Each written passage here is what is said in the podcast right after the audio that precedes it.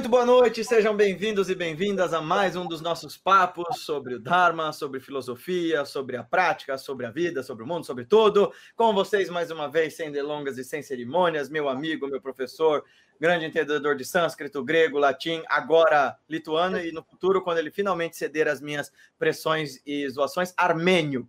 Edgar Biqueres.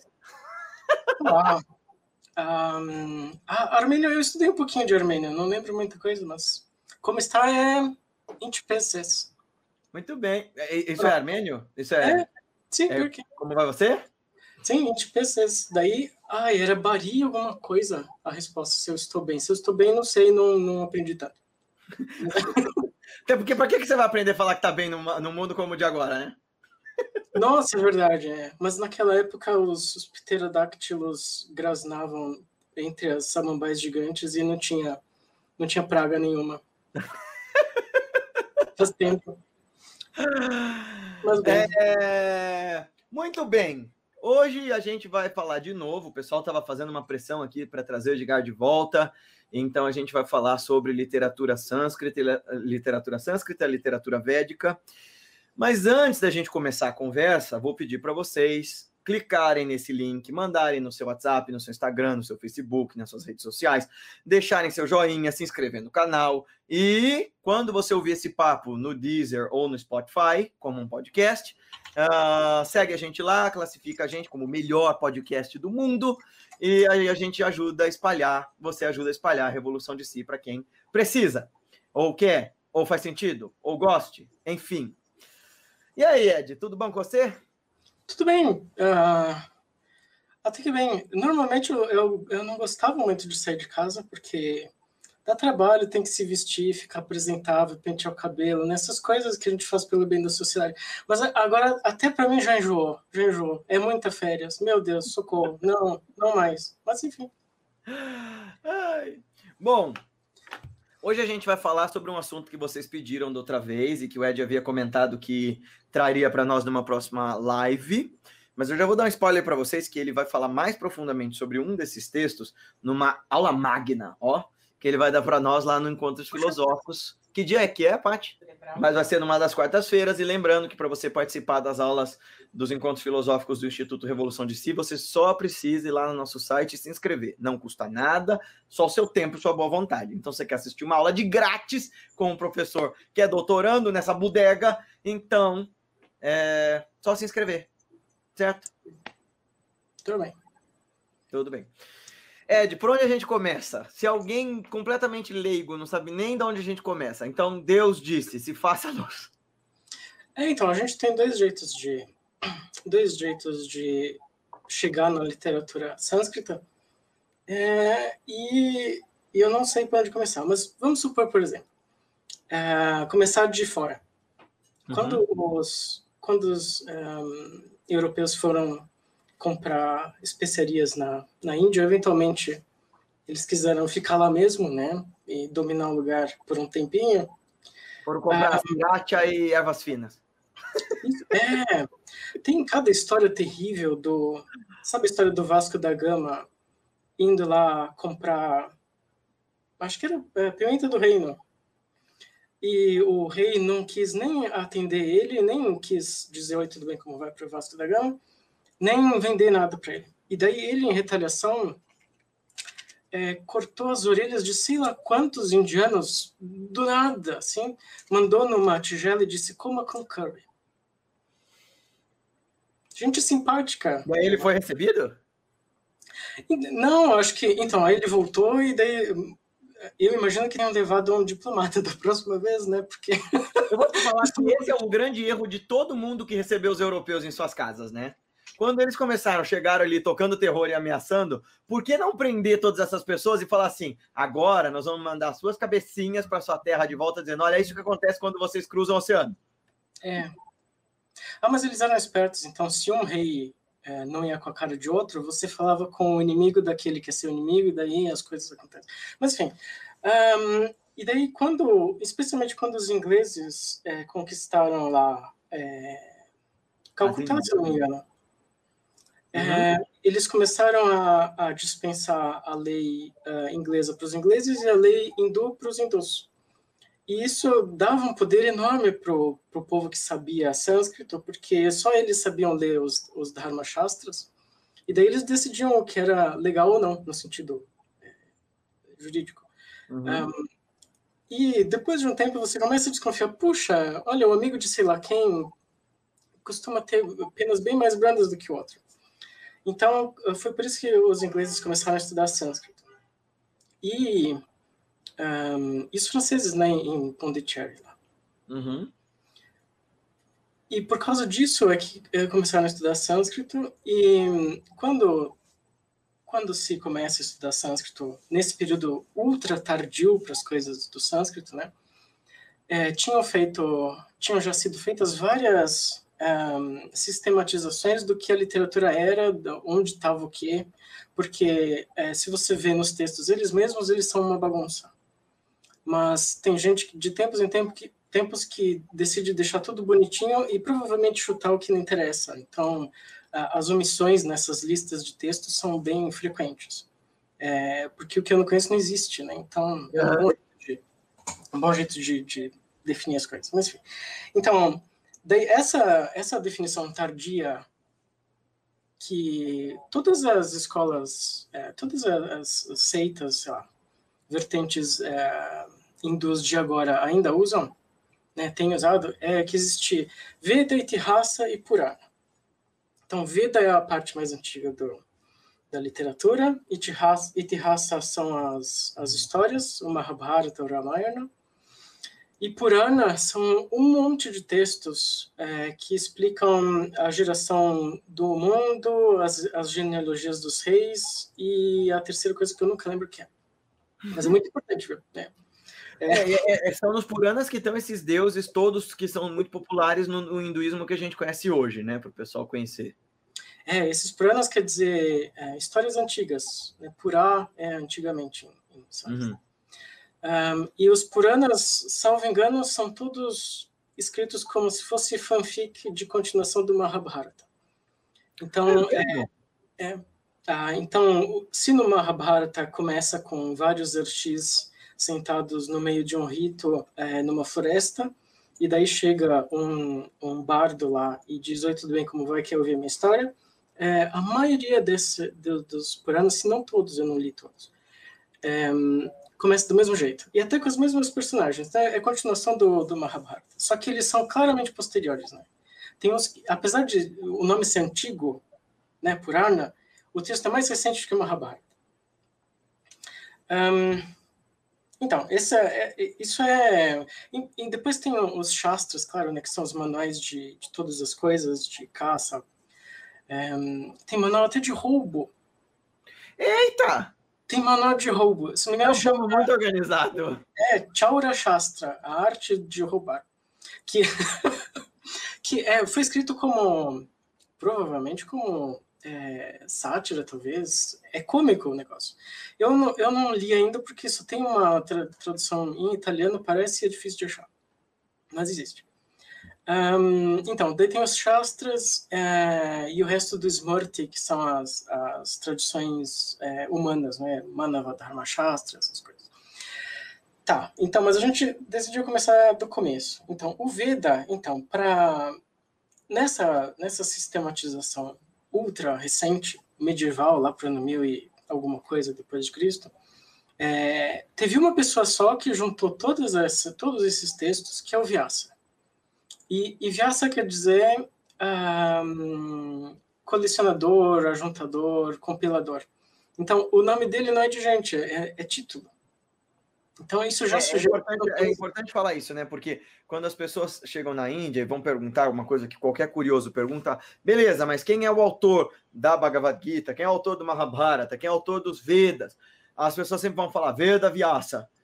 E atribuem a esse cara um status quase divino, porque se ele realmente escreveu tudo isso, meu Deus do céu, né?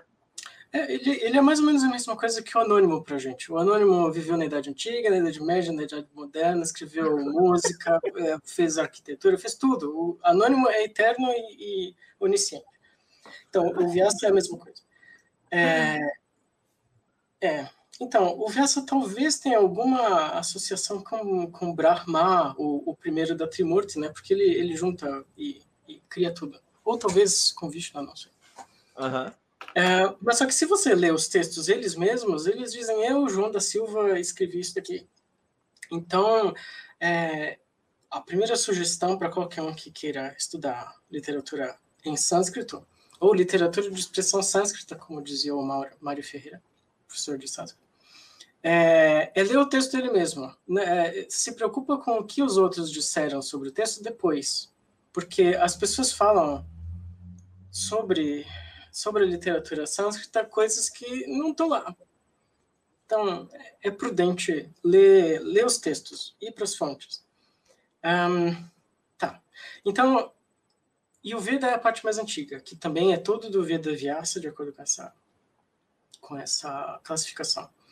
E daí, uh, o Veda, como, como nos foi chegado, né, como sobrou para a gente, ele é dividido em três ou quatro grandes partes. Né? É o Rigveda, o, um, o Yajurveda, o Samaveda, que são os três Vedas mais importantes. Então, o Rigveda é, é o conhecimento das estrofes, né? que são vários poemas, 1028 poemas, que é a parte mais antiga do, da literatura sânscrita inteira.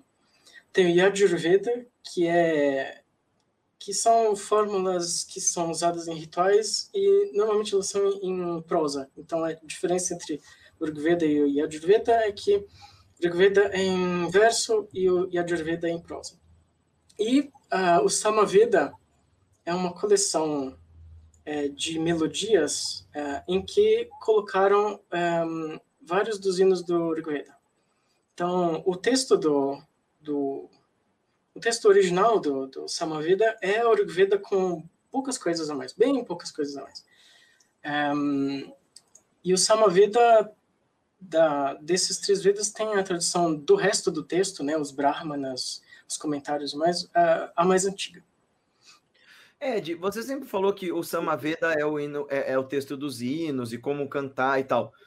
Para quem não entende de música, como eu, fica um pouco difícil fazer essa analogia, é, porque o texto tem de ter um sistema de explicação sobre como entoar o negócio em si mesmo para você saber ler aquilo e não ler tudo errado. Ler, sei lá, tá lá, batatinha quando nasce esparrama pelo chão, você não sabe que tem uma melodia por detrás daquilo e como entoar aquilo.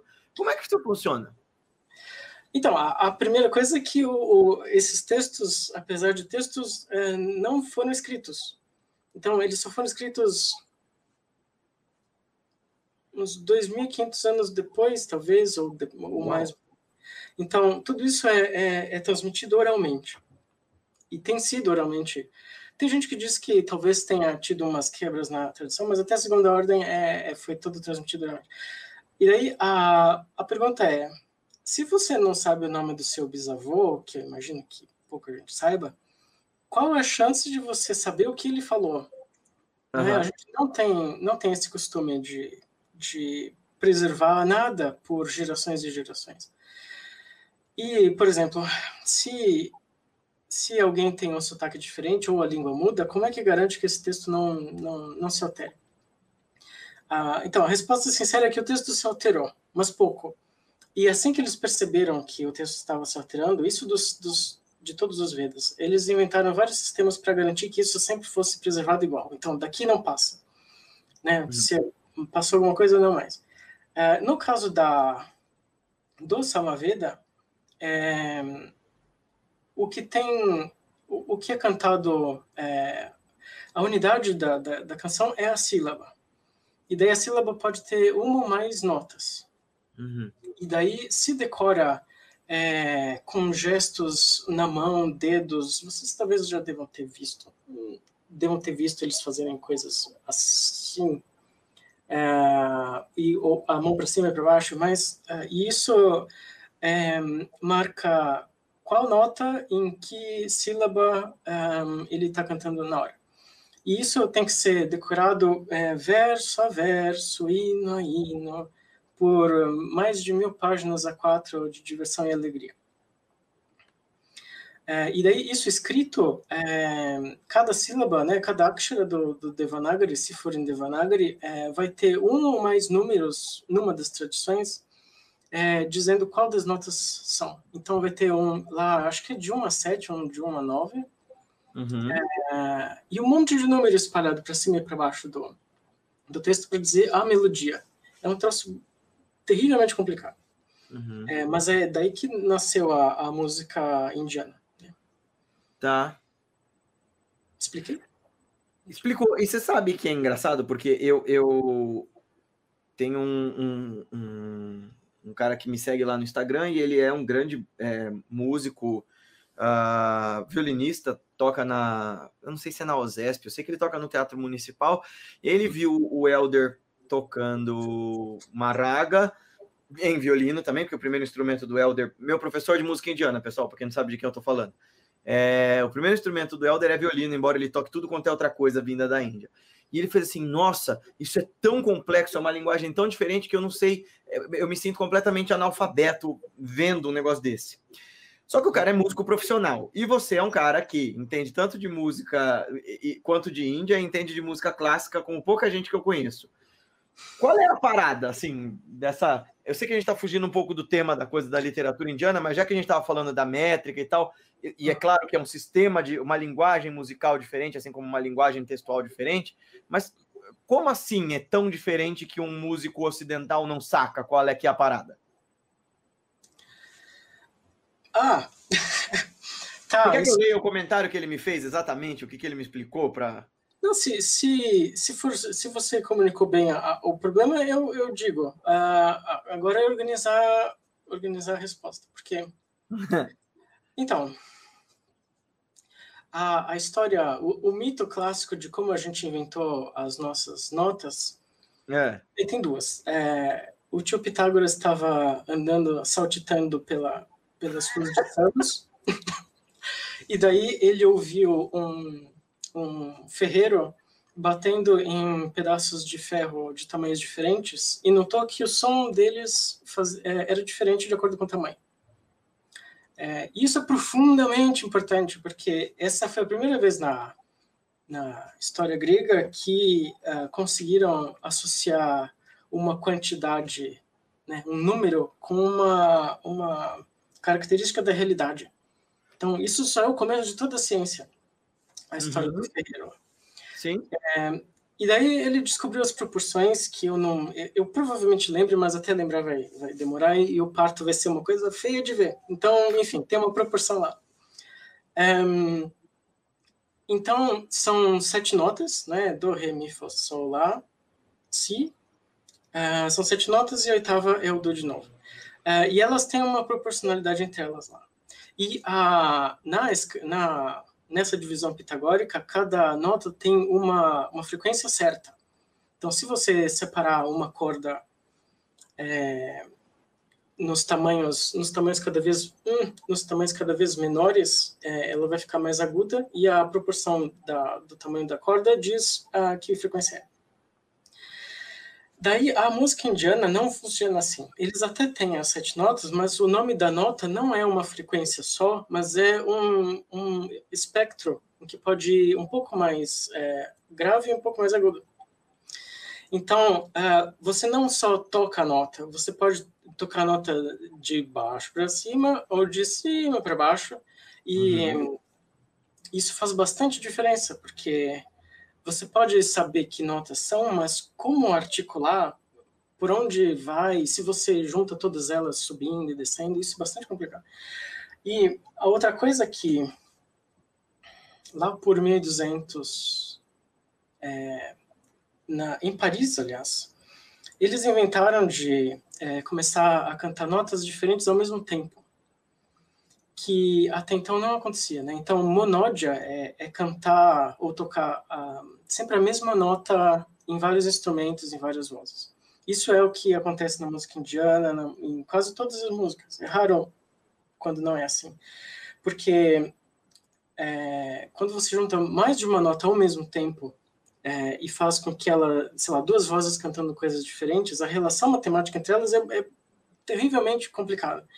E uh, toda música que a gente ouve agora, essas coisas de acorde, isso é o final da linha da, da sistematização de harmonia é, polifônica, né? Várias vozes cantando coisas diferentes. Então, é, como é, músicos ocidentais tem mais essa visão harmônica da música, é, todas as sutilezas que existem na música clássica indiana, que são só da melodia e do ritmo, enfim, é, elas são bastante complicadas porque a gente não passa, a gente não tem tantos detalhes assim. Até porque as coisas da variação da, da nota, mas isso é, isso é bastante complicado. Certo. E, é, e a, a, história de raga, por exemplo, né, que são umas, umas, umas notas fixas, é, como se fosse uma melodia fixa, mas você, entre as duas notas, você pode é, é, fazer é, improvisações. Então, duas pessoas tocando o mesmo raga, ou é mesmo raga, não sei se raga é feminino, um, vai, vão sair coisas bem diferentes. E daí a arte de, de fazer essa, um, essa improvisação é, é complicada. Ó, disseram aqui, o Edgar é muito mito. Vocês não fazem ideia, o cara sabe todas essas coisas e ainda toca cravo, mano. Vocês sabem o que é cravo? O vô do piano? Ai, ai, é, pois é.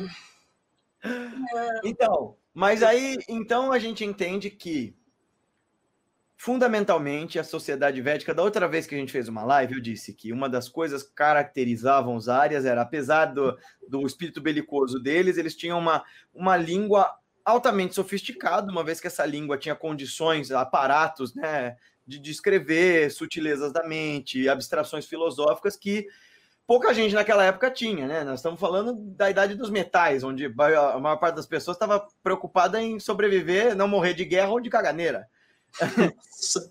que, que, é? que, imagem bonita você pintou, né?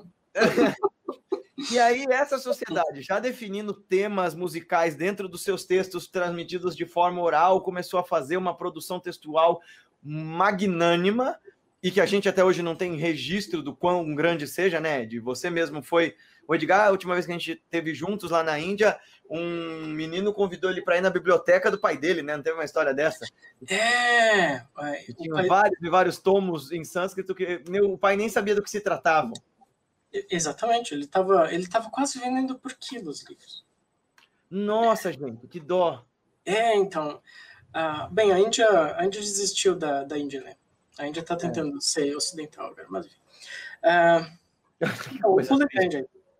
Mas a é. gente que não desistiu da Índia quer entender sobre a literatura védica. Da outra vez a gente falou dos poemas e da, das produções textuais, para além também dos textos sagrados. É um pouco difícil, né, Ed? Porque elas se interseccionam muito, né?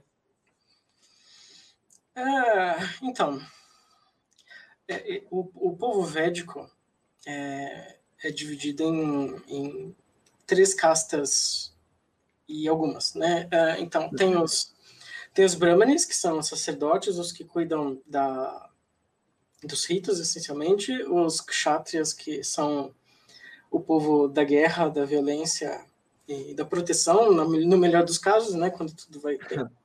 É, e os Vaishya, que são os, os, produtores de tudo, né, que é quem de fato trabalha. Uhum. É, bem, né, isso não é bem assim, mas enfim.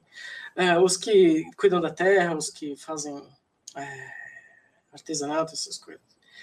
E sânscrito, até o, até o começo da Idade Média na Índia, era só a língua dos brahmanes. Então, os brahmanes falavam a língua em casa. E como eles tinham essas técnicas para preservar a pronúncia, os textos e mais, a língua deles é, mudou pouco em relação à dos outros. Então, imagina, na mesma vila tem um povo lá esquisito que fica fazendo uns ritos que ninguém pode saber muito o que é.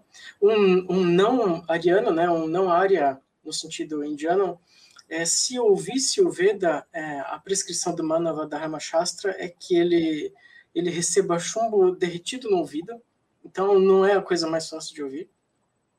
Dado que nós somos todos é, é né, é, todos bárbaros, ortodoxamente, cuidado, cuidado com o que você ouve na Índia, enfim. Um, então, sânscrito era a língua só dos brahmanes por um longo tempo. E a língua dos, das outras castas é, mudou muito. Então, por exemplo, quando o Buda, lá por. Quando é que chutam que ele é agora? 2.600, 2.600 anos atrás. Isso é, 600 anos de Cristo. É, ele falava uma, um, dialeto lá que parece com sânscrito. É, normalmente se estuda sânscrito antes de aprender Pali, né? Que é a língua, dos registros, pelo menos, que não é exatamente a língua que ele falou, mas enfim, isso é o departamento. Então, se você comparar Pali com sânscrito, você vê a distância que a língua corrente tinha do sânscrito mesmo. E daí aconteceu alguma coisa muito misteriosa que fez com que a língua que era só dos brahmanes, só para coisas religiosas, de repente virasse a língua de expressão da, de filosofia e, e cultura e o resto para todo mundo. Uma vantagem clara do sânscrito com relação a esses, esses dialetos todos é que o dialeto é local. Uhum. Mas os reis da, da, da, Índia inteira, e até mais para baixo, né? não existia Índia na época, é, não tinha inventado uhum. Índia então, é, no Sudeste Asiático inteiro, os reis importavam brahmanes para para fazer ritos e, e é, legitimar o próprio reino, né? Então, é, era uma língua comum de todos desses. Então, deve ter alguma coisa a ver com isso. Então, aí é que a língua passou a ser de todas as outras coisas. Porque antes disso, então, por exemplo, Kalidasa, que é um, um poeta clássico da Idade Média indiana, ele, ele não teria razão de escrever aquelas coisas, é, sei lá, 500 anos antes, porque o texto não tem, não tem nada a ver necessariamente com religião. É, e até os budistas, eventualmente, né, os budistas que, no começo, é, faziam questão de não escrever em sânscrito, porque eles queriam ser entendidos pelo povo e não pelo, pelas elites, porque a elite dos brahmanes e mais é, é a última pessoa que vai se interessar de ouvir o que o Buda quer dizer. Né? porque o Buda está dizendo que o Veda não é, é, divino e que as castas não existem, então isso é completamente irrelevante para um, um Brahmane. Só para ele passar raiva, talvez, não sei.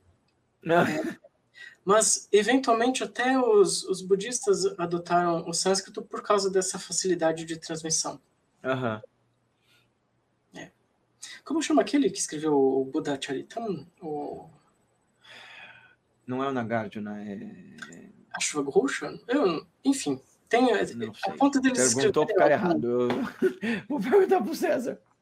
a ponto deles escreverem um, um épico é, da vida do Buda, né? Em, que é meio cosplay de Mahabharata versão budista. Hum. É, que é um texto muito interessante, bonito e tudo, tudo Então, é, por isso que até se diz que sânscrito tem, tem manuais de todas as coisas, exceto as pragmaticamente úteis, assim. Não tem, não tem manual de, de, sei lá, comércio ou de como tecer qualquer coisa, fazer coisas físicas, assim, que seria coisa dos Vaishya, porque se, se ler sânscrito nessa época clássica é, é pro deleite, é, ou pro deleite, sei lá, é, filosófico é, é liter, literário, é, ou é pura filosofia mesmo, coisa séria, vamos, vamos bater nos amiguinhos que, que acreditam tudo errado.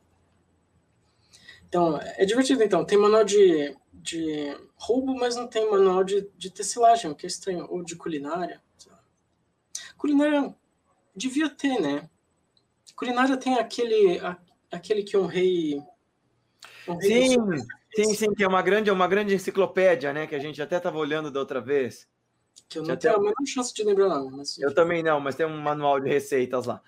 Mas bem, aí a gente chega no celebrado Mahabharata, que eu queria que você começasse a contar um pouco para nós sobre a estrutura desse texto, porque você me contou uma vez que foram sendo anexadas pencas de histórias nele, e por isso que ele é essa coisa gigantesca, ele não nasceu pronto. É, aí é, eu, eu, é bom fazer um prefácio que. Uhum.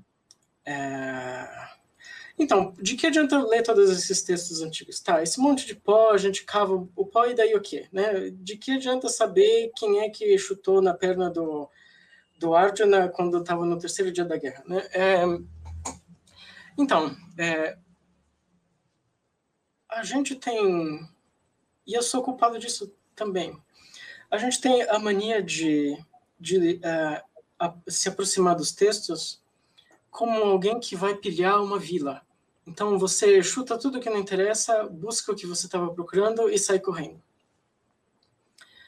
É, isso é mal, porque se o texto foi se o texto foi é, considerado tão importante a, ponto de ser preservado por um monte de tempo, copiando cópias de cópias de cópias de cópias, muita gente achava isso importante. E como o texto é enorme, é, a chance de ter coisas lá que não você não achava que, é, que são importantes, mas que podem ser para você, é grande. Por exemplo, se você só lê a, a Bhagavad Gita é, e omite todo o resto do Mahabharata, que é quase tudo, a chance de você perder alguma coisa, é, sugiro eu, não é remota, né? Enfim, isso vale para os Vedas também. É, então, o Mahabharata é, muito grosso modo, um, um texto épico que fala da, da batalha entre dois, eh, dois ramos da mesma família, que são a família dos Kuru. Isso, uhum. é, isso gruda muito, isso tem muito a ver com a época védica, porque no fim da, do período védico tinham dois grandes reinos no norte da Índia, que é o reino dos Kuru e dos Panchala. É, tanto é que chamam de aliança Kuru Panchala. Uhum. Se eu não me engano, Panchala é, é a Kunti. A Kunti é, é filho uhum. do rei de Panchala. Uhum. É, e o, o Dhartarashtra é, e o Pandu, eles são da, da, do clã dos Kuru. Então, a, a história é védica já na, na genealogia. É, e aí tem várias coisas muito, muito curiosas, que é, o Mahabharata fala dessa, dessa luta entre os filhos do Dhartarashtra e dos é, de Pandu. E a, a, a, parte de Pandu é muito suspeita, porque eles não são filhos do Pandu. Exato! Então, é, os heróis da história não são filhos do pai deles. E, e a, a, a desculpa, né, a desculpa bonita e tudo mais, mas desculpa, de que eles são filhos de mantra, né, que Deus, de um mantra que faz com que os deuses venham e, e compareçam é, com as, as esposas do Pandu para que ele tenha filhos. É, é a é mais muito, velha história do Boto ever. É muito esfarrapada. Então, aí tem uma, um problema que nos escapa eu, eu não sei de ninguém que saiba exatamente o que está acontecendo aí. Que um, claramente quem escreveu Mahabharata não era muito fã dos, dos Kaurava, dos Kuru.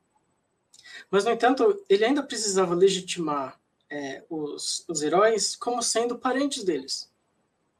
Isso é muito curioso. Uh, você, você acredita que tenha havido essas pessoas uh, em algum momento histórico na Índia? É possível isso, sim? Nossa, é então, isso não. a, o, o, a resposta simples é não. Então, a gente falou do, do dos Vedas e o, o, Veda tem a parte ritual mesmo, que é a mais antiga, que são os Sanhitas, e daí tem os comentários, que são os Brahmanas.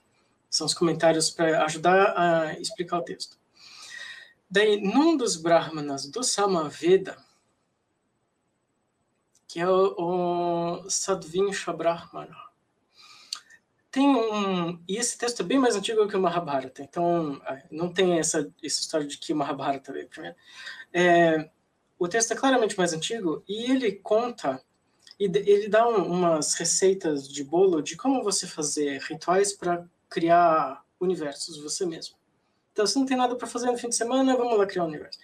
É, e só que os, os, ritos costumam durar, sei lá, 100 anos, mil anos. Então. É... Você precisa ser um deus para poder operar essa bodega. É, então, mas ah, o interessante é que é, a fórmula tá lá, né? Hum. Mas. É, e eles contam que, uh, que os nagas, né, que essas divindades é, que têm a ver com serpente, eles fizeram um sarpasatra, eles fizeram um rito da serpente, eles sendo nagas, é, que durou um monte de tempo lá, se não me engano, mil anos. E o, os oficiantes, um se chama Dhartarashtra, outro se chama é, Janamejaya, e várias outras uh, e várias outras personagens com o mesmo nome no Mahabharata ocorrem no no, no Brahmana do, do Samaveda é, como nagas. Então, meu Deus. Nossa, que... isso dá um pano para manga para esse povo do alienígenas do passado, hein? Meu Deus! Então, isso, isso é muito, muito interessante, porque é, o Mahabharata, ninguém se preocupa em ler o começo do Mahabharata, mas é, o começo do Mahabharata é, fala de um, de um Brahmani que terminou os estudos e que está pedindo licença para o professor que ele tem mais o que fazer da vida. E daí o professor diz: Ah, tá bom, mas antes você tem que me pagar ah, pelo estudo. Guru Dakshina. E esse professor uh, pede para esse menino ir até um rei lá e pedir uh, o colar da, da rainha dele para que o professor dê de presente para a esposa dele. Presente estranho. É, e daí o menino vai lá, ele, ele consegue o, o colar, porque é um Brahmani, né? E, e, cuidado que praga de Brahmani pega. Isso é uma lição que, que tem no Mahabharata 20 vezes. Um, e daí, quando ele está voltando, o Takshaka, que é o rei dos, dos Nagas, é, pega o, o, o, colar e foge para o mundo dos Nagas, que é um mundo subterrâneo. Eles são ctônicos, os, os Nagas. Uhum. Um, e daí o, esse menino fica muito pé da vida e lembra é, tem, um, tem uns episódios no meio do caminho, mas é, a gente tem que terminar isso hoje, né? É, né? é e ele lembra é, que o Janamejaya, que é neto do Arjuna, que é um dos Pandava, é, o Janamejaya é, o pai dele, o Parikshit. O Janamejaya é um dos que sobrevive, né? Um dos poucos que sobrevivem para continuar a linhagem depois que morre geral, né? É o único, é o único o Mahabharata é uma tragédia tão completa que a história acaba por falta de personagem. Só sobra o coitado do, do Parikshit e ele logo é morto por, uh, por uma serpente. Eu acho que é pelo Takshaka ele mesmo. Tem um pedaço da guerra do Mahabharata que tentam matar o Parikshit com uma, uma flecha que tem serpentes dentro. Porque ele fez não lembro o que, ele fez não lembro o que que deixou o, os Nagas muito descontentes com ele. Enfim, Daí, esse, esse Brahmani que acabou de ter o colar roubado, é, lembra que o Janamejaya, né, o pai dele, tinha sido morto por serpentes. E ele ficou tão pé da vida com Takshaka, porque fez esse roubo, que foi até o, o rei lá, que estava feliz e saltitante, cuidando das flores do jardim dele, diz, como é que, como é que você está aí no, sem fazer nada, enquanto você não vingou a morte do seu pai? Então, o começo da, do Mahabharata já começa torto com vingança, morte, destruição e pedaços de gente voando daqui a pouco. É... A gente estava falando sobre isso, né, lá nas nossas conversas por telefone, gente. Vocês iam rir muito e a gente seria expulso de todos os, os círculos de endologia existentes na Terra. Porque eu e o Edgar, a gente estava fazendo do Mahabharata a novela mexicana que ele realmente é. E é um massacre de gente zoada. As pessoas que são tidas como heróis, eles fazem coisas absolutamente irrepreensíveis. O Edgar estava falando do Rei das Serpentes agora. Tem uma passagem que até, se vocês quiserem conhecer o Mahabharata, a Glória Lira conta a história de uma forma romanceada muito bonita lá no podcast dela. Então vocês podem conhecer essas histórias todas lá. Tem uma história que a gente estava até falando, como que é o nome da, da, da floresta lá, Ed? Enfim, tem uma floresta, um dia dá na veneta... É, hã? Naimisha. É, dá na veneta do Krishna e do Arjuna, eles estão lá passeando, aparece o Agni, o deus do fogo, e fala assim: Galera, deixa eu contar um negócio. Eu tô morrendo de fome, quero comer o raio dessa floresta, mas o Indra não deixa, ele faz chover toda vez que eu quero comer a floresta. O Agni é o deus do fogo, ele quer incendiar a floresta. O Krishna, Avatar, Senhor dos Anéis, Senhor, do, Senhor dos Anéis, não, esse é outro. Senhor, Senhor do Universo, vira pro Arjuna e fala assim: tá aí, quer saber? Vamos ajudar o cara? Aí o Arjuna fala assim: só, não estão fazendo nada mesmo? É isso. E aí o que eles fazem? Uma guerra contra o deus dos céus, que é o pai do Arjuna, para tacar fogo na floresta com todos os animais, todas as plantas. Quer dizer, um beijo pro Ricardo Salles, ele ama o Arjuna. então, então aí, aí tem, tem outras coisas que grudam com, que eu, que eu digo. Então, daí um, o, o, rei fica com vergonha, né? Puxa, não vinguei meu pai, estou aqui tomando o sorvete, né? Não pode. É, e daí ele contrata dos brahmanes dele um sarpasatra, é um sacrifício agora é contra as serpentes. E é um troço que dura é, é, dura 20 anos o, o... uma macumba caprichada. Então, é, é, e a coisa atrai todas as serpentes do universo. Então eles estão atraindo todas as serpentes do universo para o fogo e eles vão todos ser consumidos no fogo para sempre. Ele quer acabar com a raça inteira dos, das serpentes para todo sempre. E, e, dois anos a mais. Um,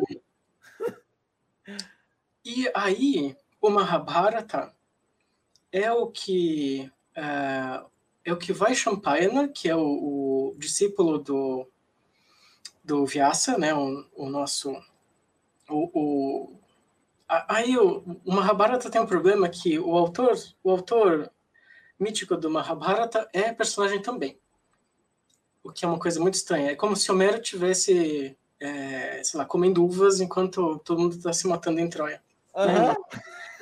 É, então, daí um, o Mahabharata é a história que contam pro Janamejaya, que é neto do Arjuna, é, nos intervalos que eles não têm nada para fazer é, do rito, porque Sarpa Satra, é, Satra é um, um, tipo de rito é, que só brahmanes podem fazer entre eles, o que é bastante estranho, enfim.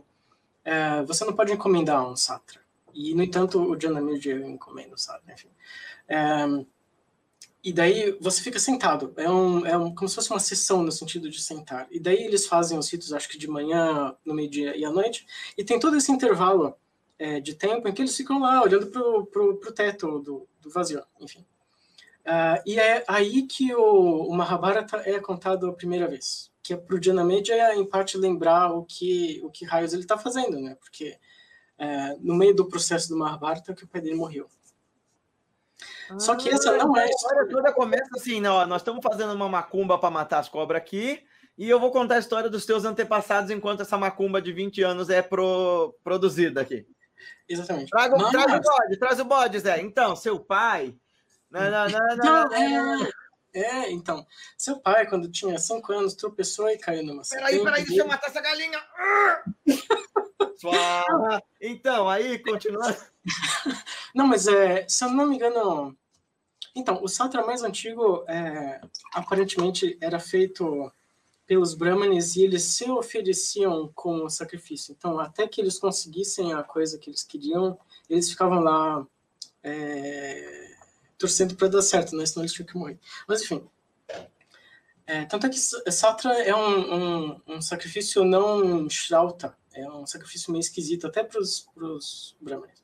Mas essa não é a história que a gente ouve o Mahabharata é cheio de, de complicações. Então, é, quando o Vaishampayana, aliás, o Vyasa, que é que o nome dele é Krishna, né? É Dvaipayana Krishna. Krishna Dvaipayana. É, ele contou isso, é, se eu não me engano, para o Vaishampayana, que é a versão que a gente tem, é, e para um papagaio. Então, existe a versão papagaio do Mahabharata, de acordo com o Mahabharata. Agora, imagina um papagaio contando uma rabata. Eu, eu, eu perderia 10 anos da minha vida para ver isso, mas enfim. É, isso ia ser muito divertido. É, que o nome do filho é, é Paca ou Chaka, não lembro, que é, quer dizer papagaio. Enfim, daí o Vaishampayana contou essa história num outro sacrifício que o Shaunaka, que é da tribo dos Bhargu, então não é mais Kuru, é Bhargu, ele estava fazendo e contou para o Shaunaka.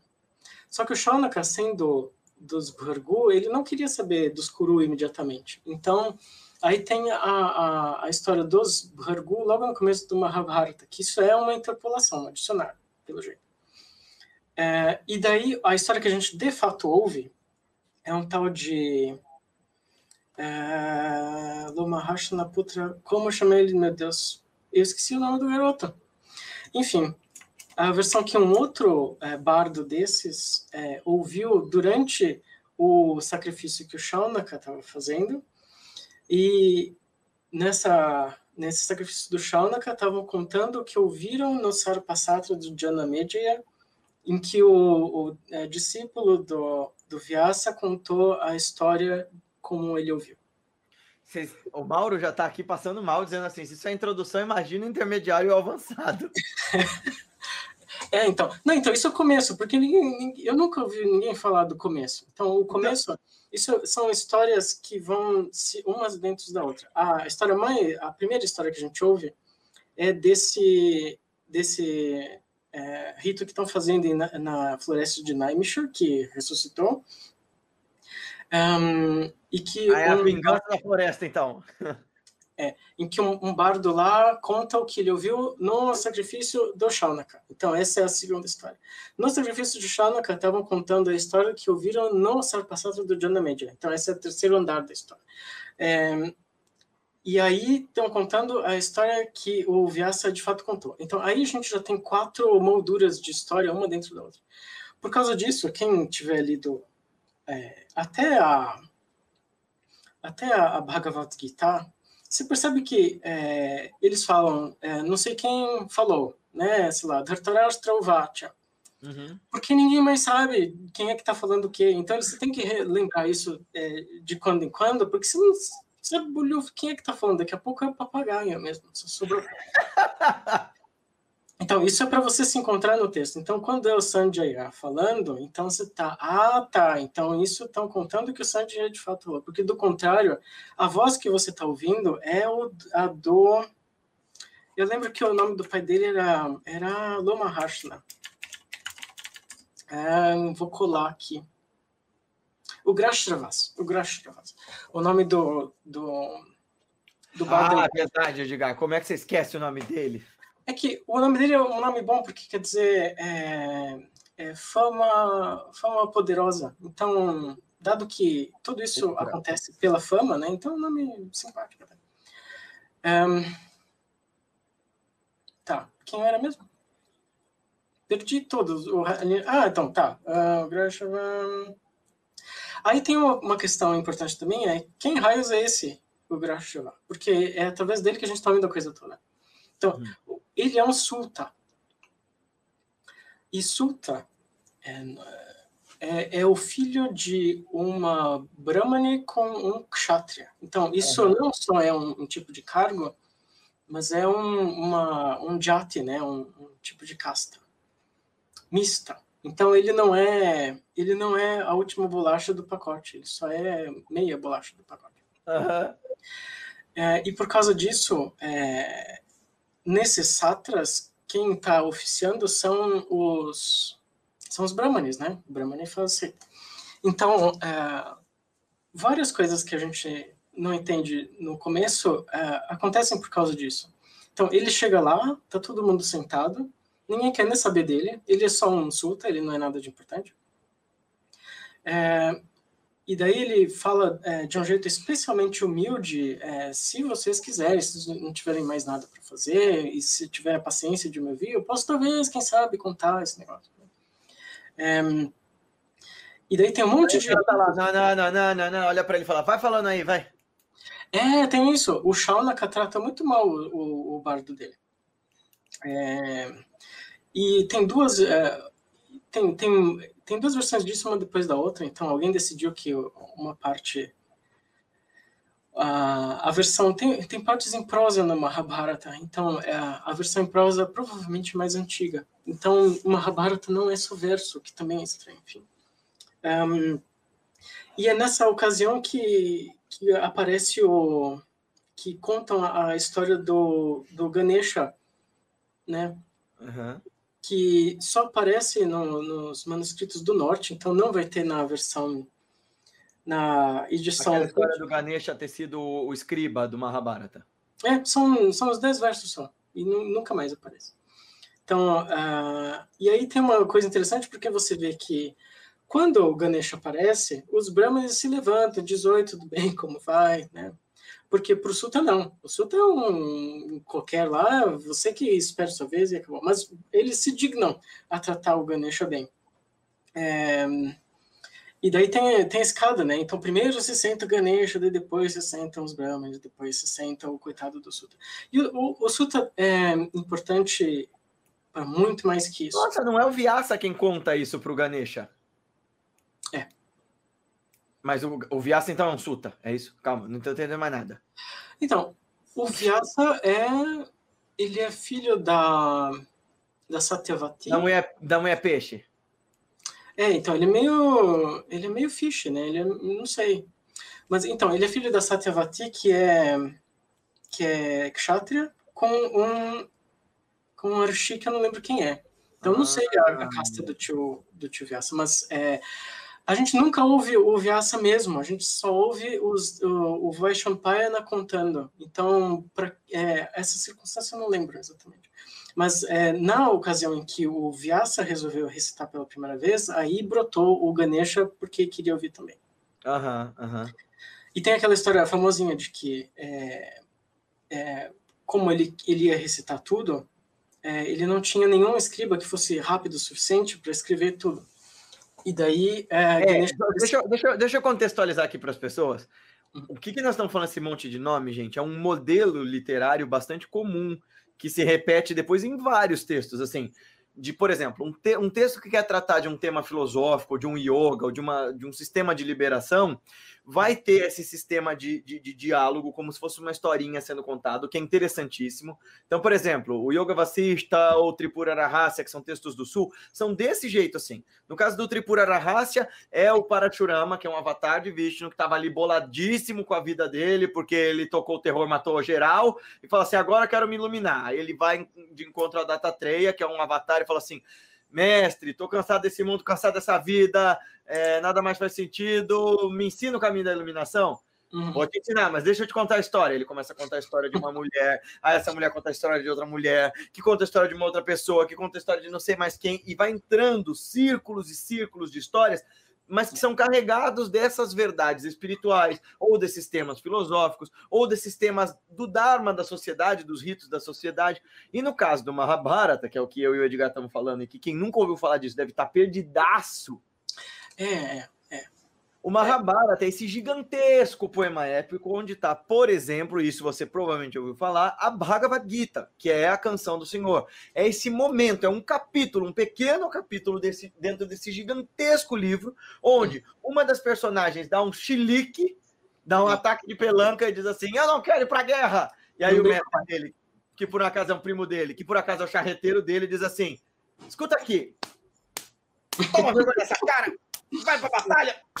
É. E isso é a Bhagavad Gita. É, então. Uh, e isso... como isso tudo começou, é o que o Edgar está contando para vocês agora. É, então, mas o que eu estou falando também tem a ver com a Bhagavad Gita, porque é,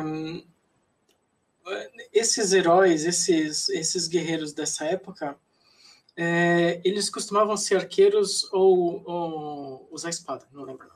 Não. Uhum. Um, e aí tem um problema, porque como eles costumavam ir é, de carroça, carruagem para os lugares, é, a maioria não tinha vários braços, né? Então é, precisava de um copiloto. E o copiloto se chama é engraçado, né? É engraçado, né, Ed? Porque é um modelo de guerra que, que é outro traço característico dessa coisa da, da cultura indo-europeia, né? Porque se espalhou até os celtas, né? De ter um carro de guerra, um charreteiro e um arqueiro. Exatamente. É, é. O Kurulain, que é, que é o. É, é. Exatamente. Um, então, e o, o, nome do cargo, né, do copiloto é Suta também. Uhum. Porque é, isso é muito importante para entender o que, que o Krishna está fazendo lá, por que, que ele é importante, mas na, naquela ocasião é que é, o Suta é o copiloto ou ajudante do, do guerreiro.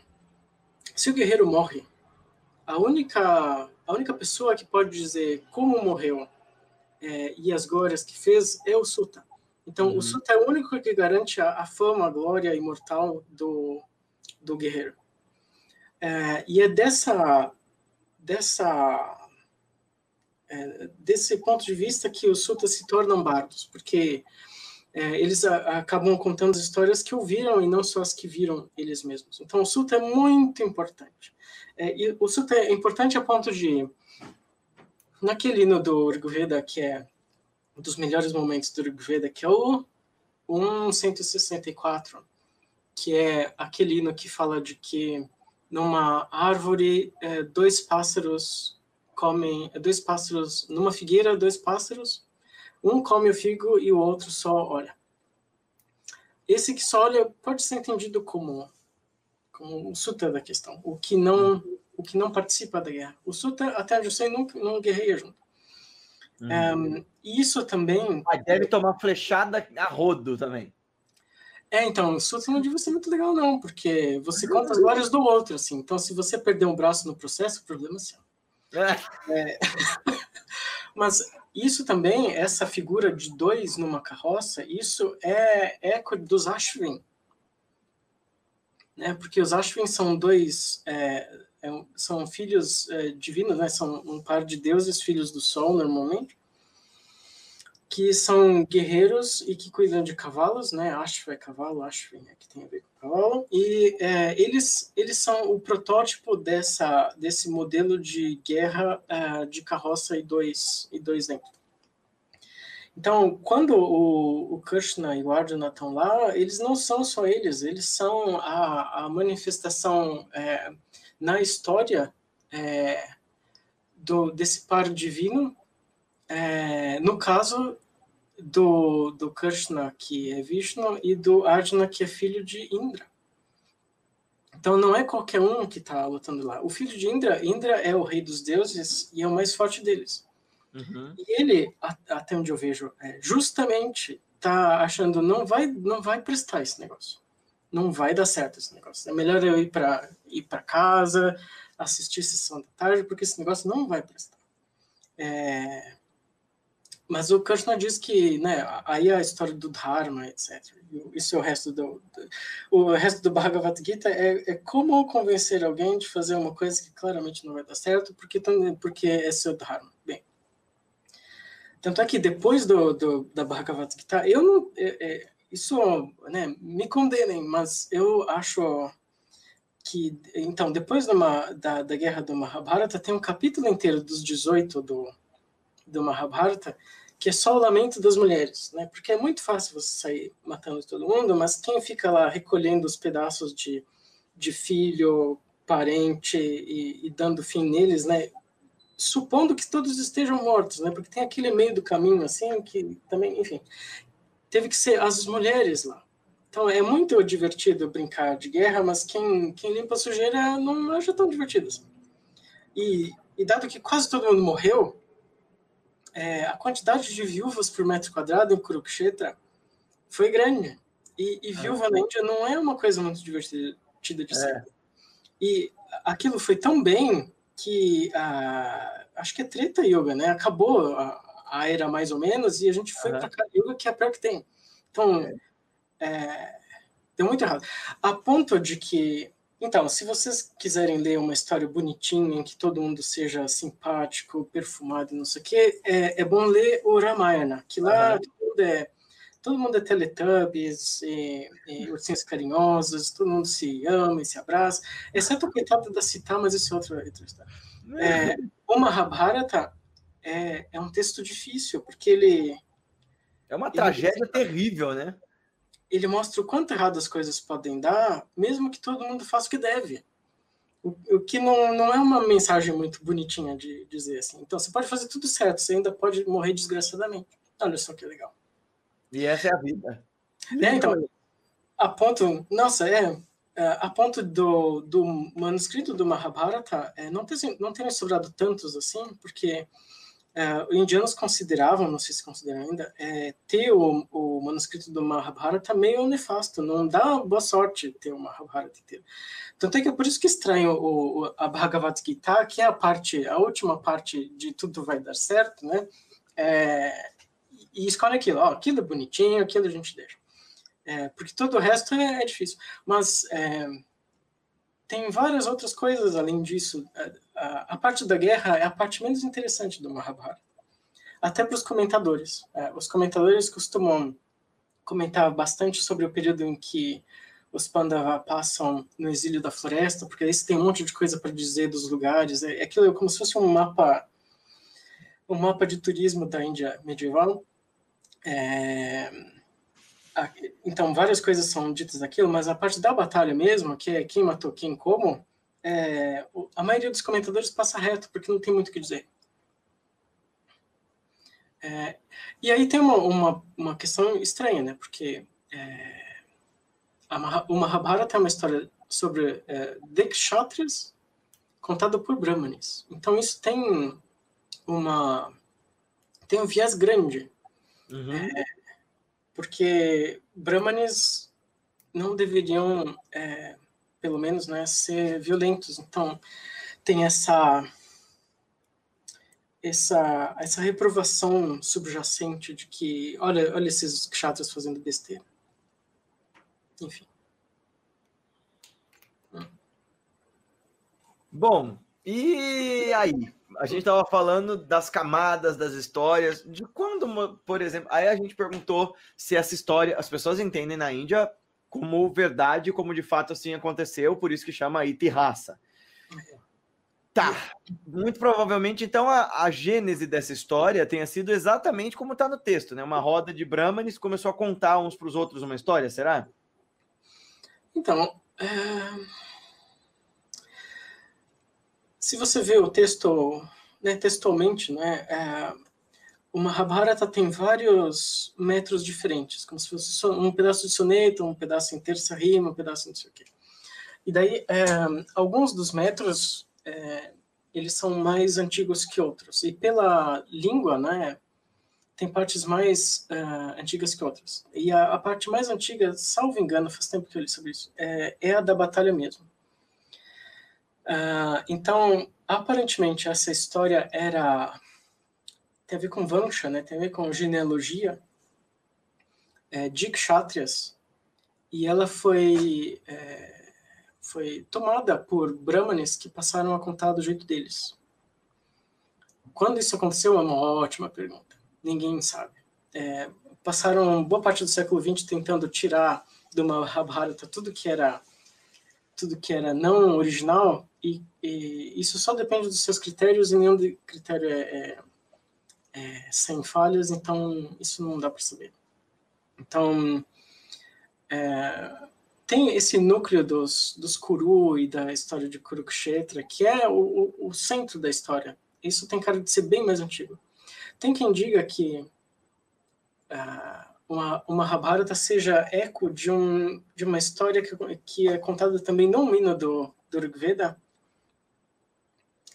que eu acho que é o 1083, que chama Batalha dos Dez Reis, em que uh, dez reis de, de reinos, esses reinos é, devia ser uma tribo pequena, mas esses dez reis vão lá e se matam é, de jeitos criativos, e daí o hino termina com uma saudação a Indra, que é o rei dos deuses, que é o pai do Arjuna lá, enfim. Então, é possível que tenha a ver com aquilo. Mas a, a resposta sincera é ninguém sabe direito. É, mas, claramente, é, ele foi crescendo. Tanto é que no sul da Índia, a versão é diferente do norte da Índia, e é, às vezes até com, com diferenças de, de história mesmo que eu teria que ler a coisa toda dos dois, eu não fiz, então não sei detalhes disso. Só sei que existe. E o legal é que isso tudo tá em. É, é, é, tem uma mesma métrica, Ed, no poema inteiro, ou ela muda muito? Não, então, as partes realmente antigas têm uma métrica védica. Que é, é aquela que dá para ler. Essa. Isso é, é, então, isso chama, em védico chama Anushtup, e, em, e depois chamam de shloka. Isso é shloka, que são, uhum. São duas linhas de 16 sílabas, é, e, e, na, e no final das, de cada uma das 16 sílabas tem esse tatá, tatá, tatá, tatá. Isso é a, a cesura. É, cesura não isso é a, a coda. É, é uma marcação no ritmo para saber, olha, terminou uma frase, daí começa outra. Então, esse é o, o mais frequente, o shloka, o anushtup. É, mas tem outros. Tem outros védicos que são mais complicados que isso. É, e eles alternam sem grande, sem grande pudor, assim. Quando dá na telha, muda. Normalmente, quando a coisa fica elevada, é, épica, é, e mais importante, eles, é, eles não usam shloka, eles usam outro método. Ah, que legal. Eu acho que Tristup tem vários, vários metros, tem uns 12 metros possíveis. Que a hora, por exemplo, que Krishna mostra a sua forma cósmica, o texto muda muito, né? Lá na, na, própria, Bhagavad, na própria Bhagavad Gita. É, então, isso é interessante ver, porque... Uh, então, isso é um outro, um outro assunto cabeludo, porque é, cada um desses metros é associado com um certo deus. Uhum. É, e o, o Anushtup do Indra, esse 2 de 16, é, é do, do tio Indra. Como a história de guerra faz sentido.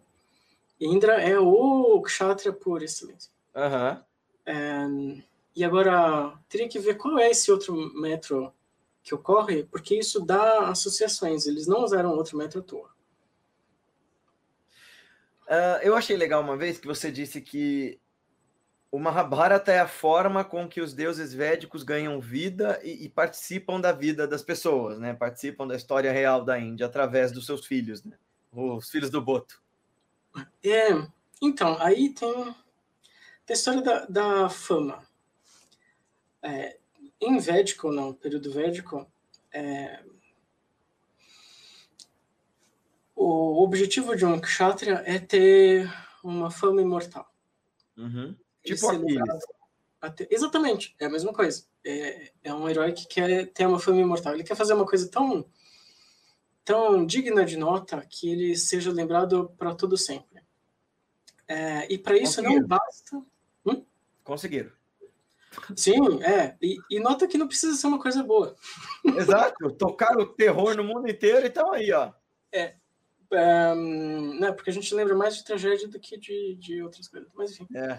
Um, e por causa, por causa disso, não basta fazer, tem que ter um poeta para contar a história. Tanto é que Alexandre o Grande, quando estava conquistando lá para todo lado, ele, ele, lamentou que não tinha um Homero.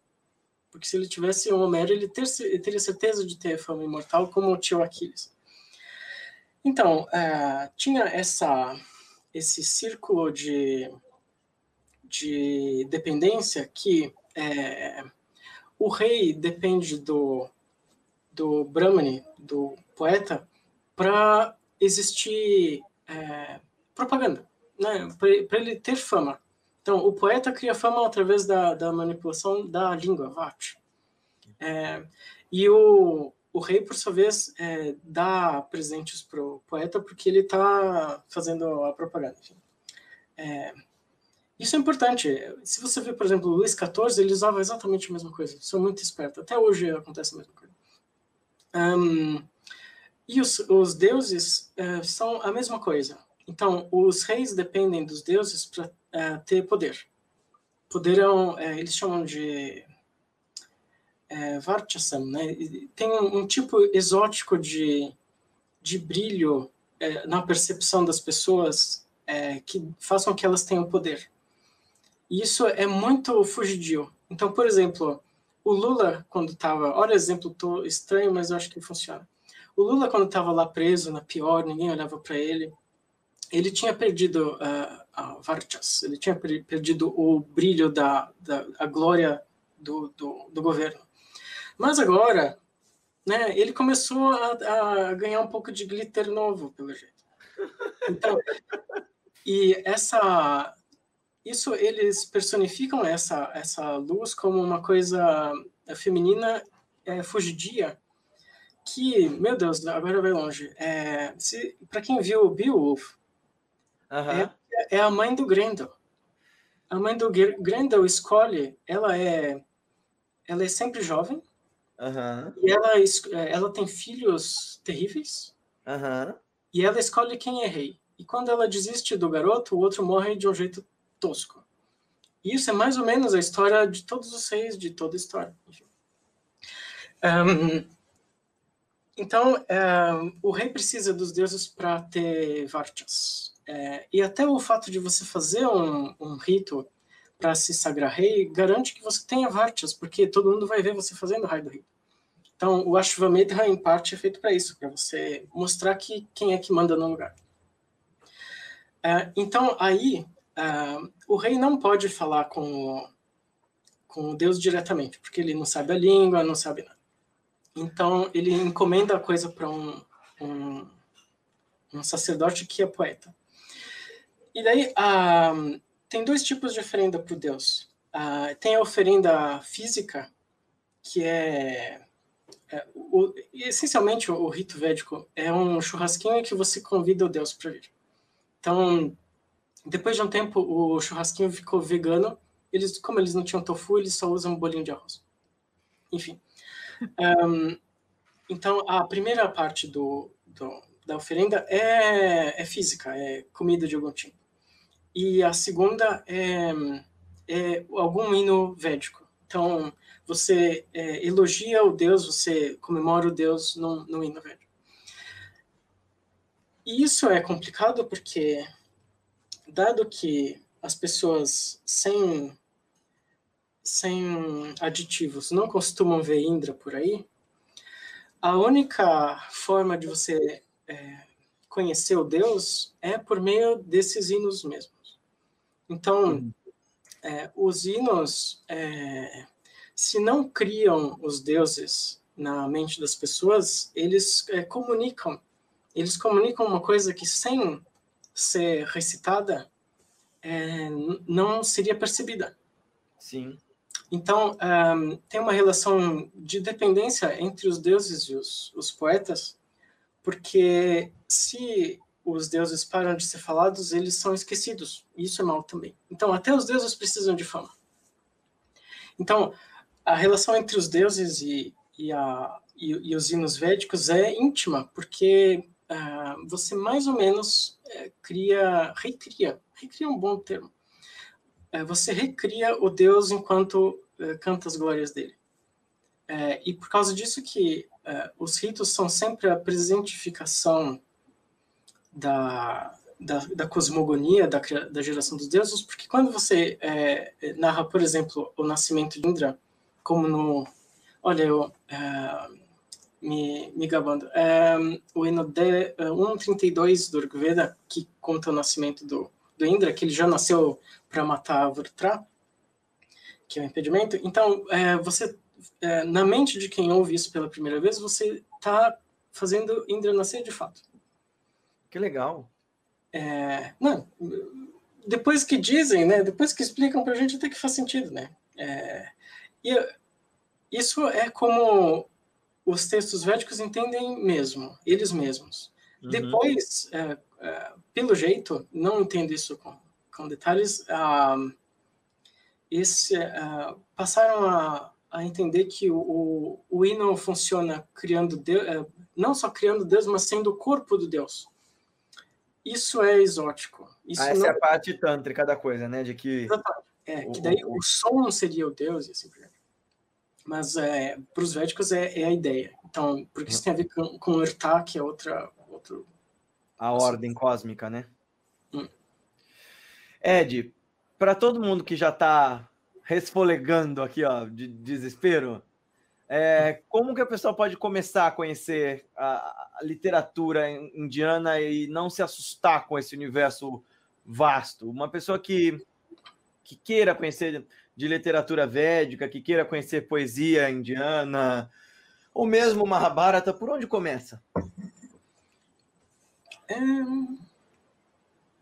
Não começa. Não, então, é, então uh, eu, eu, primeiro tenho que fazer um elogio da complicação, porque é, se a gente se sente perdido numa literatura enorme, pelo menos você não sabe o tamanho do lugar em que você está. Então você não vai se sentir. É, é, é bastante difícil você se sentir é, entediado, porque sempre vai ter alguém novo que fez alguma coisa e que você nunca ouviu falar. É. Então, é, eu acho isso melhor do que do que você ter os limites definidos da, da coisa, porque você sabe que tem fim. Uh, potencialmente, a, a, a, literatura em sânscrito é, se tem fim, nenhuma pessoa sozinha numa idade normal vai, vai saber da coisa toda. Então, isso, então relaxa e aproveita. Isso é, é a primeira coisa. É, então, sobre o Mahabharata, tem esse problema de que todo mundo fala sobre o Mahabharata, mas não diz, é, não diz o que eles disseram mesmo. Não lê o texto, né?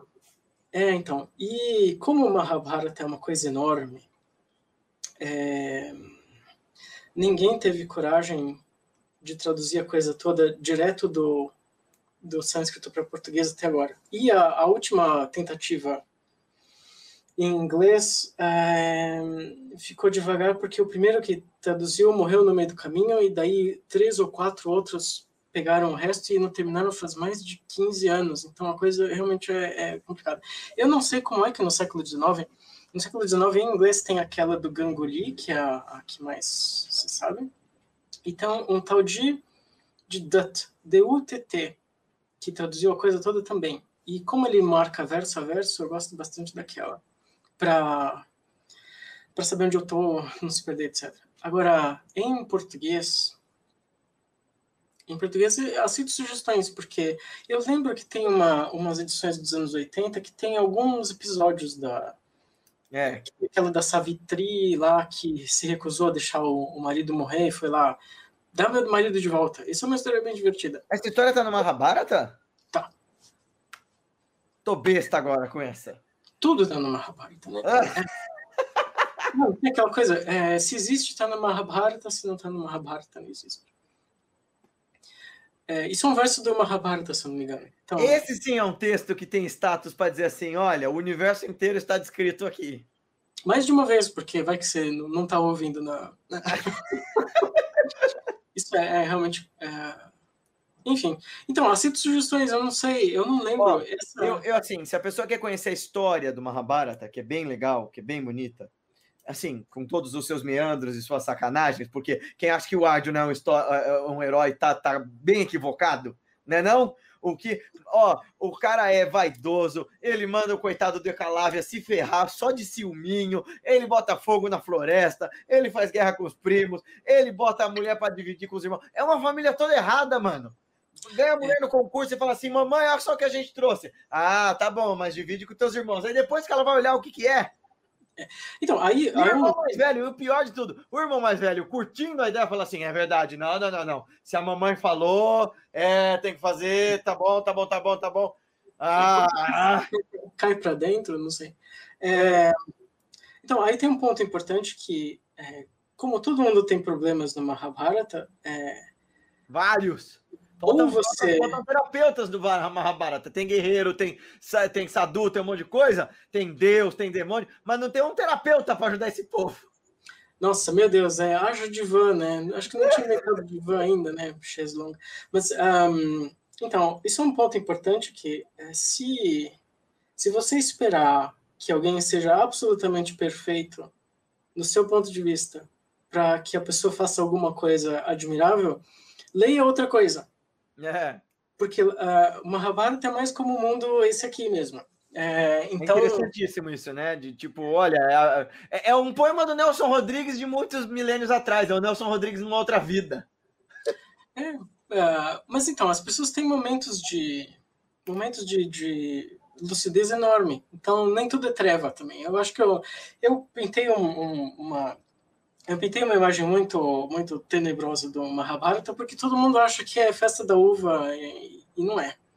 Então tem, tem coisas tristes, mas tem coisas divertidas também. Tem aquele o episódio, uh, aquele capítulo inteiro da floresta, né? O livro da floresta é tudo muito divertido.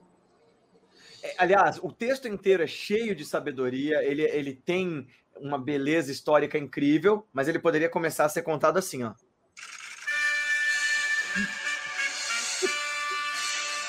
Isso. A Patrícia sabe que é isso. Ah, do Nelson Rodrigues também. Com vocês, o Mahabharata.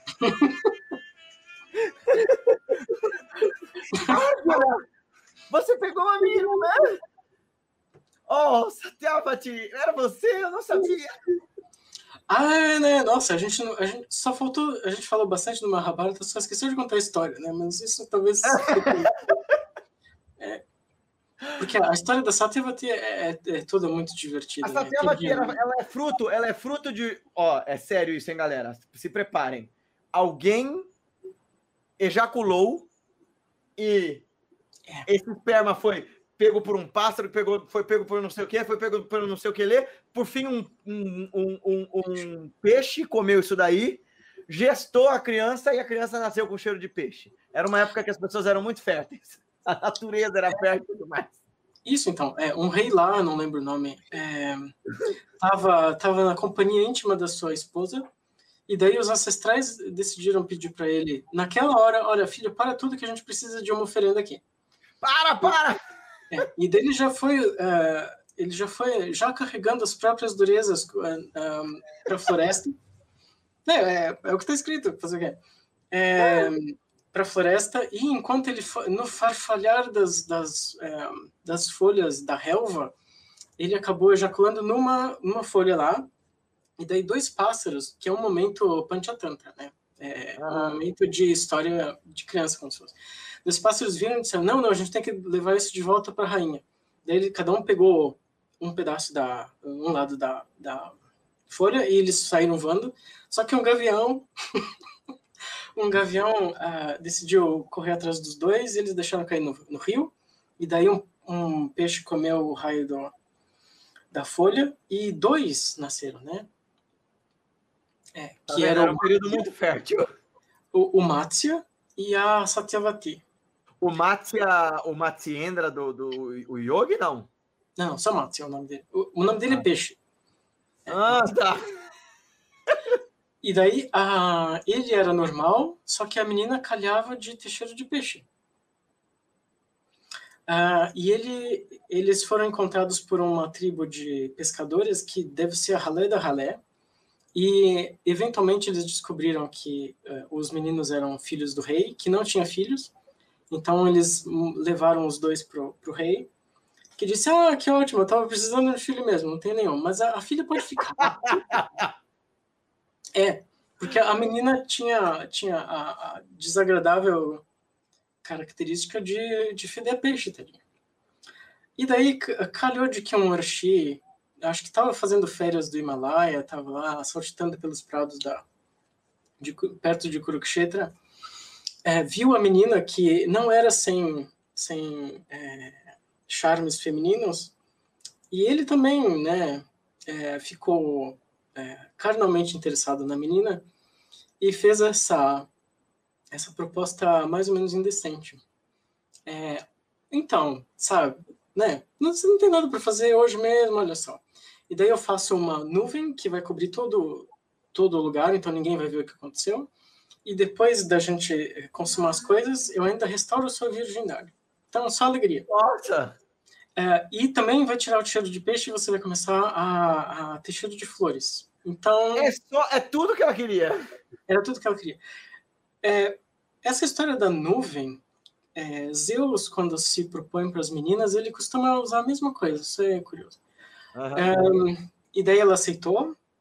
E daí ela ela depois das coisas terminadas, ela pariu imediatamente o o Dvaipayana, é o Dvaipayana, o Krishna Dvaipayana. O nome dele é Krishna também. Ele é, é homônimo do, do tio Krishna, o, o Vishnu. Devia ser o nome tipo Zé, né, na época. Hum? Devia ser o nome tipo Zé, na época. É, pelo jeito. É, e ele chama Dvaipayana porque ele nasceu numa ilha, né? Ilha Dvipa, Dvaipayana, o Krishna da ilha. E ele nasceu já de pé, disse: Ah, obrigado, é, vou lá para as montanhas, depois eu volto. Se precisar, assovia que eu venho. Né? foi, foi exatamente isso que ele disse. É, e, e, foi bom porque, se fosse como depois uh, o Karna, ele teria ficado com trauma, não tenho família, o que que eu sou? Não, ele foi direto para a floresta, é, para o Himalaia, e já tinha o que fazer da vida, garoto. Que é uma, uma versão é, mais rapidinha do, do nascimento do Buda, né? Mas só que melhor ainda. O outro já nasceu pronto para meditação, que é... Uhum. Tudo bem. Então, esse, esse é o começo do Mahabharata, né? O começo imediato do Mahabharata. Ó, oh, para vocês que estão gostando do papo, depois o Ed vai dar uma aula sobre essas coisas todas para nós lá no nossos encontros filosóficos, né, Ed? A gente só vai co confirmar a data. E eu coloquei aqui para vocês, tem uma coisa só que não está em português. Os dois primeiros links, para quem está acompanhando do Facebook e do YouTube, o primeiro link é a Glória Arieira contando todas essas histórias na forma narrativa. É bem legal, ainda mais agora porque com o YouTube dá para você acelerar, então se você achar que está meio devagar, você faz ela falar mais depressa. Sim.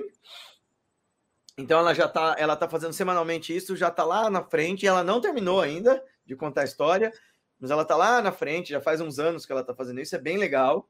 Uhum. Dá para ouvir na forma de podcast, o que é bem bacana. E a segundo, o segundo link é um filme de cinco horas do Peter Brook, que era uma peça de teatro, e aí ele fez na forma de um filme. É um filme de baixíssimo orçamento, mas os atores são muito bons, apesar do filme ser muito lento, mas assim, nossa. Eu gostei, não, não, acho tão lento assim. A história é interessante. Eu acho que a história é, é, é, é suficientemente interessante para a gente não se importar com a, o passo. Assim.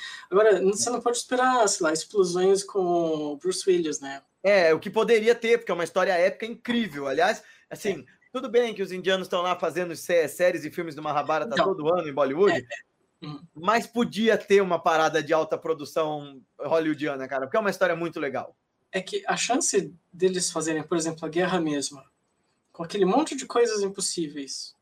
Por exemplo, é, parece que todas as carruagens, até um pedaço da guerra lá, todas as carruagens flutuavam um pouquinho porque eles ainda estavam em Treta Yoga.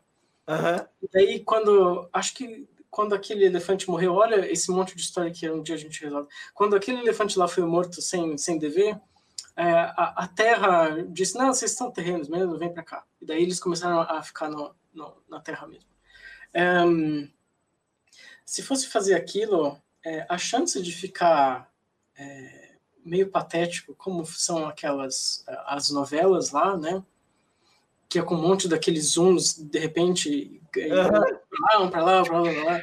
É, e daí os raios com, com efeito de de que não sei não sei descrever aquilo só não sei o que dizer só sentir quando eu vejo aquilo é, então, é, é, grande, é difícil. É, é. Aquilo é. Mas eu tem um, potencial, tem, tem, um potencial, se alguém adaptasse esse roteiro num estilo meio Game of Thrones, né?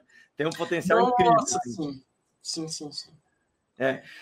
Aí eu coloquei aqui para vocês, então, essa versão do Peter Brook, que é muito bem atuada e é legal, porque o, o, Peter Brook fez questão de chamar gente de todas as etnias possíveis, porque afinal de contas, se era uma história sobre a humanidade, ele queria que todos os personagens, embora fossem da mesma família, tivessem personagens brancos, caucasianos, negros, asiáticos, é, indianos. É bem legal isso.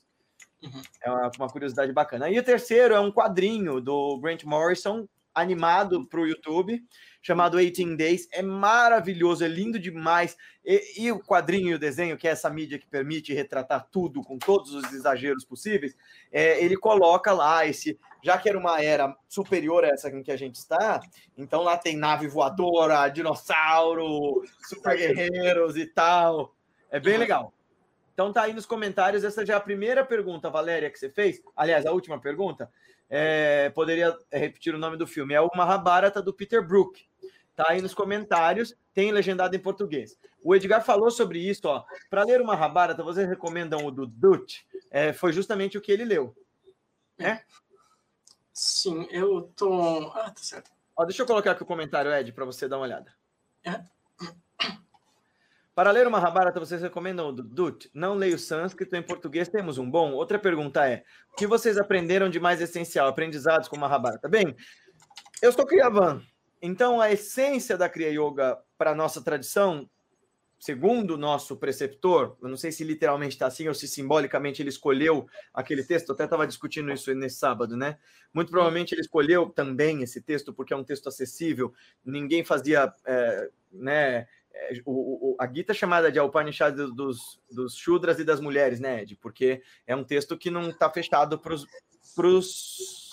para os Brahmanes só. Então, como ele queria, como ele queria que a Kriya Yoga fosse não sectária, Lahiri Mahashaya decodificou a Kriya Yoga a partir da Bhagavad Gita e é o texto que ele mais comentou e tal, que os discípulos dele comentaram. Então, bom, tá ali a essência do caminho do yoga, do, do a essência do Karma Yoga, né? Que é a ação desinteressada, que é uma coisa muito bonita. E tu, Edgar, o que, que você aprendeu de mais essencial com o Mahabharata? O que eu aprendi de mais essencial com o Mahabharata? Que pergunta! Não tente, carregar, não tente carregar os frutos do amor de um rei que estão numa folha para ninguém. Dá errado. Uh, então, acho que a coisa mais prática que eu aprendi é que se você estiver caçando na floresta e vê uma moita se mexendo, não atire. Porque nunca é um servo. Nunca é. Sempre alguém que vai te amaldiçoar e daí tudo vai dar muito errado. Todas as maldições quase acontecem assim. É. Então, é, isso, né, de preferência não caça, assim, sei lá. É, é. Então, o Mahabharata, desse jeito, é, mostra um jeito de você pensar como a sociedade funciona, como o mundo funciona, o que é certo, o que é errado, tudo o resto. Isso é interessante, mas isso não dá para dizer, ah, é isso. É, isso é coisa de ler e absorver e, quem sabe, entender, com sorte, talvez. É isso. É. Bom, pessoal, a gente tem que dar aula agora, eu e o Ed, é, né? Eu também, né? então, espero que vocês tenham gostado. Não se esqueçam de mandar esse vídeo para as pessoas que vocês conhecem, curtir, comentar, seguir lá no Spotify e no Deezer. Uh, até nosso próximo encontro. Muito, muito obrigado de novo, Ed. Obrigado para todo mundo que ficou até aqui conosco. Uh, leiam Mahabharata, ou pelo menos a Gita, porque é lindíssimo o poema, as metáforas, os ensinamentos. A aplicabilidade da Gita, né, Ed, é muito bela, né? Toda essa Sim. ideia de que nós estamos vivendo essa batalha de Kurukshetra, nós somos esse Arjuna ali que diante de qualquer desafio a gente começa, ah, eu não quero, e alguém precisa dar uns tapas na nossa cara e falar, levanta, cara, vai, cumpre teu dever. É. É, é. E, e, não se preocupa com os frutos da ação, que isso já não é no seu departamento. Isso, isso é lindo demais. Essa acho que é uma das. Essa, viu, Valéria, é uma das grandes mensagens desse texto. É, os frutos das tuas ações não te pertencem. Cumpre com excelência as suas ações, tenha responsabilidade sobre as intenções com as quais você realiza as suas ações, mas saiba que o resultado delas não está na tuas, na, nas tuas mãos. É isso? Muito bem. Sim, então, obrigado pelo convite e pela tá, tá, presença de todo mundo. Muito obrigado, Ed. Até mais. Tchau. Tchau, pessoal.